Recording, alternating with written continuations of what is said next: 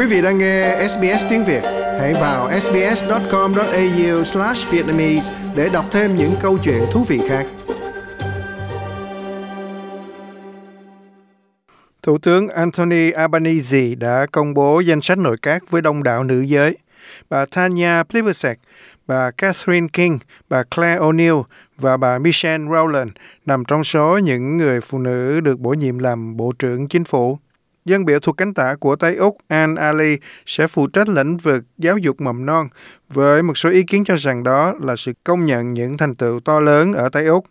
Bà Christy McBain, người giữ ghế Eden Monaro phía nam New South Wales, trở thành Bộ trưởng Phát triển khu vực. Ông Richard Miles là Phó Thủ tướng kiêm Bộ trưởng Bộ Quốc phòng, trong khi ông Mark Dreyfus là Bộ trưởng Tư pháp. Ông Tony Buck sẽ là Bộ trưởng Việc làm và quan hệ nơi làm việc, đồng thời cũng phụ trách lĩnh vực nghệ thuật. Lãnh đạo Thượng viện Penny Wong đảm nhận chức vụ Bộ trưởng Ngoại giao. Dr. Jim Chalmers là Tổng trưởng Ngân khố, trong khi bà Kathy Gallagher đảm nhận chức vụ Bộ trưởng Bộ Tài chính, Bộ trưởng Phụ nữ và Bộ trưởng Dịch vụ Công. Ông Anthony Albanese đã tổ chức cuộc họp kín đầu tiên của Đảng Lao động kể từ khi tuyên thệ nhậm chức Thủ tướng thứ 31 của đất nước. Giống như bài phát biểu chiến thắng trong cuộc bầu cử của ông, ông nhấn mạnh đến tầm quan trọng của kỷ luật và sự thống nhất trong đảng. Chúng ta cần thay đổi cách vận hành chính trị ở đất nước này. Chúng ta cần hòa nhập hơn, chúng ta cần chuẩn bị để tiếp cận. Chúng ta cần chuẩn bị tham gia vào những vấn đề này.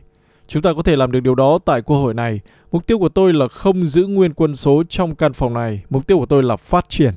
Ông Albanese cũng cho biết đảng lao động đã giành được 77 ghế trong Hạ viện để thành lập chính phủ đa số sau khi dân biểu đảng lao động Fiona Phillips thắng tại đơn vị Gilmore, duyên hải miền trung của New South Wales. Trong khi đó, việc kiểm phiếu vẫn tiếp tục cho chiếc ghế còn lại chưa ngã ngũ ở đơn vị Deakin của Victoria. Trong khi thu xếp chương trình nghị sự của mình cho năm tới, ông Albanese thông báo Quốc hội Liên bang khóa 47 sẽ khai mạc vào ngày 26 tháng 7. Thủ tướng nhắc lại cam kết của mình trong việc thực hiện đầy đủ tuyên bố Uluru từ trái tim, bao gồm tiếng nói thổ dân trước Quốc hội và ưu tiên của ông là giới thiệu một ủy ban liêm chính quốc gia.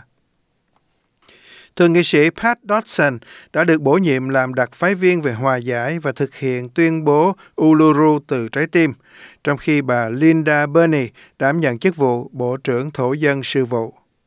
Thủ tướng Albanese cũng tận dụng cơ hội để nêu bật những thành tựu đầu tiên của chính phủ mới của mình sau chuyến đi của Ngoại trưởng Penny Wong đến quần đảo Solomon và chuyến đi của ông đến Nhật Bản để gặp gỡ những người đồng cấp trong bộ tứ.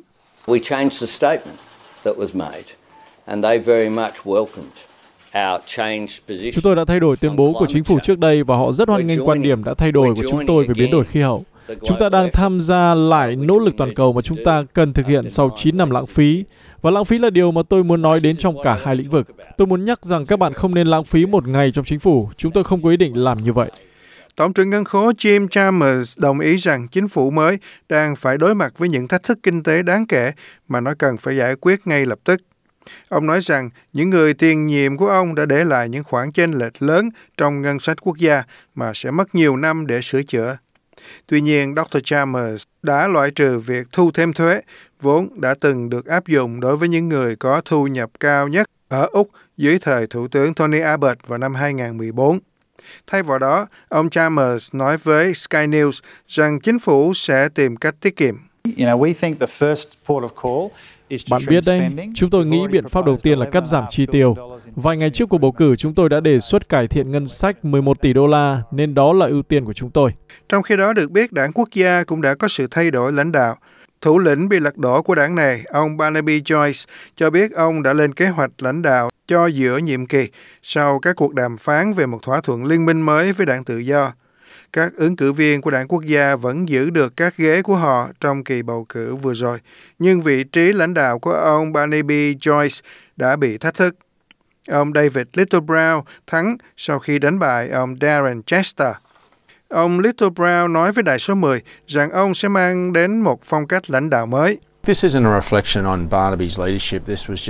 Đây không phải là đánh giá thấp khả năng lãnh đạo của Barnaby.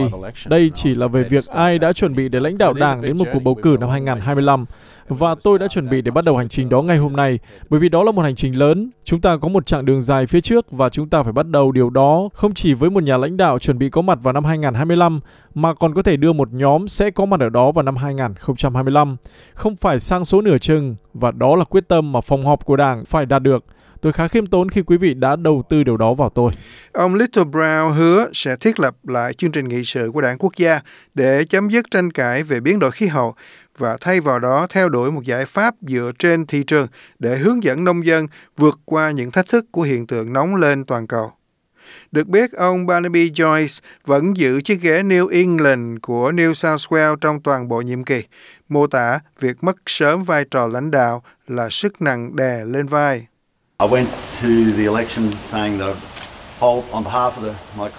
Tôi đã tham dự cuộc bầu cử và nói rằng thay mặt cho các đồng nghiệp của mình, tôi sẽ giữ mọi ghế và chúng tôi đã làm được điều đó và gần giành được thêm hai ghế nữa. Vị trí của chúng ta trên thượng viện khác đi. Chúng ta đã làm điều đó và điều đó thật tuyệt vời. Tôi đã luôn nói tôi rời khỏi vị trí lãnh đạo và đó là những gì tôi sẽ làm. Có lẽ tôi không muốn làm điều đó ngày hôm qua, nhưng đó là chuyện đời, đó là chính trị. Bây giờ có một đội ngũ lãnh đạo mới, tôi cầu chúc cho họ những điều tốt đẹp nhất. Trong khi đó, tân phó lãnh đạo đảng tự do bà Susan Lee đã gợi ý đảng tự do có thể kiểm tra lại việc đưa ra hàng ngạch giới tính. Bà nói rằng bà hy vọng sẽ có thể đi một vòng đất nước và tổ chức các cuộc trò chuyện cá nhân để giành lại các cử tri nữ. Đó là nhiều phụ nữ đã bỏ rơi chúng tôi tại cuộc bầu cử vừa qua, nhưng nhiều phụ nữ cũng đã bỏ phiếu cho chúng tôi.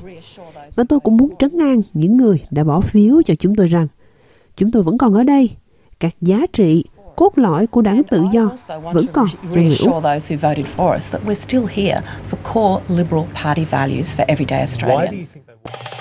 Quý vị muốn nghe những câu chuyện tương tự có trên Apple Podcast, Google Podcast, Spotify hoặc tải về để nghe bất cứ lúc nào.